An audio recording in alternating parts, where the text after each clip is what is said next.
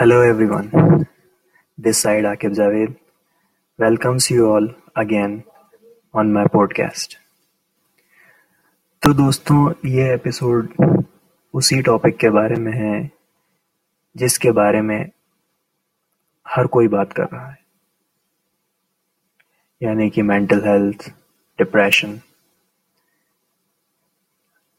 of course इसकी वजह सुशांत सिंह के साथ जो हुआ वो ही है। पर ये मेरा कोई रिएक्शन नहीं है इस इंसिडेंट के ऊपर बट ये एक जनरलाइज इंफॉर्मेटिव पॉडकास्ट है। मुझे लगा कि ये सही वक्त है इस चीज़ के ऊपर बात करने का, इसलिए मैं आपके सामने ये रख रहा हूँ। तो चलिए शुरू करते हैं। खुदकुशी। ये लफ्ज सुनते ही हमारे दिमाग में कुछ मिक्स्ड थॉट्स आते हैं। जैसे कि कायरता, मजबूरी, हार, सही, गलत वगैरह। बहरहाल, आप इसके बारे में क्या सोचते हैं या क्या राय रखना चाहते हैं? इसके लिए आप आज़ाद हैं। आप कुछ भी ऐसा सोच सकते हैं जिससे आप इसके करीब ना जाएँ, क्योंकि इस, इससे आपकी जान को खतरा हो सकता है। अब मैं ज़िंदगी की हिमायत तो नहीं करता, मगर जान से जाना बुरी चीज़ है। किसी भी चीज़ का बेजान और मुर्दा हो जाना बुरा है। हालाँकि ज़िंदगी जीने लायक है या नहीं, ये अलग मसला है, पर मरना बुरा है। सबसे पहले तो मैं ये बताना चाहता हूँ कि खुदकुशी एक मिथ्या है, एक मिथ है, ऐसी कोई चीज़ नहीं होती। अक्ल के सोग मार देते हैं, इश्क के रोग मार देते हैं। आप खुद कोई नहीं मरता, दूसरे लोग मार देते हैं। इंसान अपनी जान ले नहीं सकता है, क्योंकि वो इस तरह बना ही नहीं है। उसका डीएनए और हमारे एवोल्यूशनरी ट्रेड्स जो हैं, वो हमें ज़िंदा रखने के लिए डिज़ाइन है। जब इंसान खुदकुशी कर रहा होता है तो उसका मकसद मरना नहीं, बल्कि निजात होता है।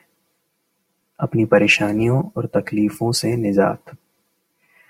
जब वो छत के किनारे या ट्रेन की पटरी पर खड़ा होता है तो उसका दिमाग उसके काबू में नहीं होता, बल्कि उसके हालात या एक्सटर्नल फैक्टर्स के काबू में होता है। दरअसल, खुदकुशी और मॉब लिंचिंग में भी कुछ समानताएँ हैं।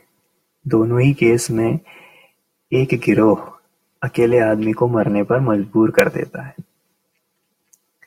लिंचिंग में भीड़ का हिस्सा कौन था पता नहीं चलता, और खुदकुशी में भी चेन ऑफ़ कॉन्सिक्वेंशियल इवेंट्स में कितने लोग शामिल थे, ये कहना मुश्किल होता है। अब आप कहेंगे कि सुसाइड्स जो हैं, वो हरासमेंट से ज़्यादा डिप्रेशन की वजह से हो रहे हैं। तो फिर ये सवाल उठता है कि लोग डिप्रेस हैं क्यों? आज की दुनिया की हवा में ऐसा क्या घुल गया है जो लोगों को डिप्रेस कर रहा है?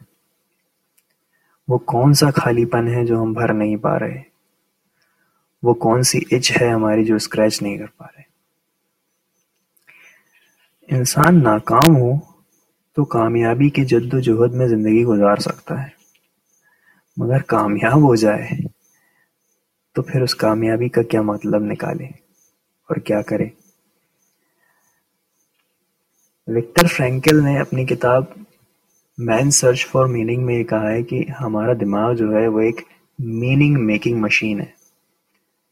विक्टर फ्रैंकल वो इंसान थे जिन्होंने वर्ल्ड वार सेकेंड के टाइम अपनी फैमिली और अपने दोस्तों को कंसंट्रेशन चैम्बर्स में मरते हुए देखा था। पर उन्होंने इस घटनाओं को भी, इस इंसिडेंट को भी कुछ मीनिंग असाइन कर दिए थे, एक हायर मीनिंग जिसकी वजह से वो आगे ज़िंदा रह पाए।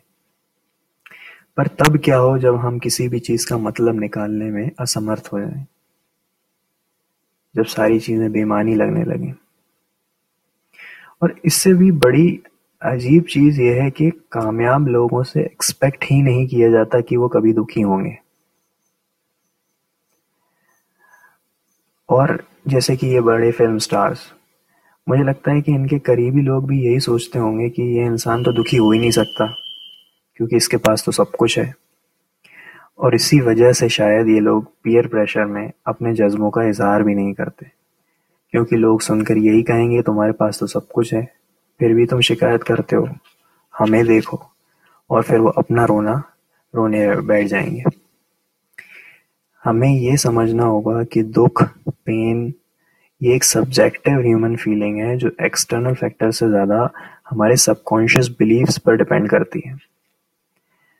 सरल भाषा में कहूँ तो कोई भी दुखी हो सकता है।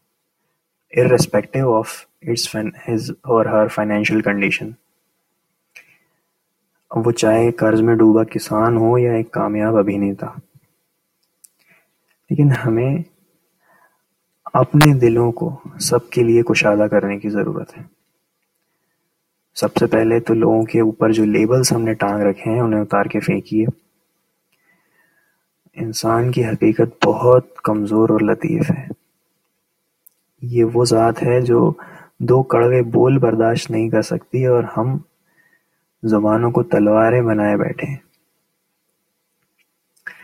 खैर, मैं बस इतना ही कहना चाहूँगा कि make yourself available for people around you to reach out to you as easily as possible इससे पहले कि देर हो जाए।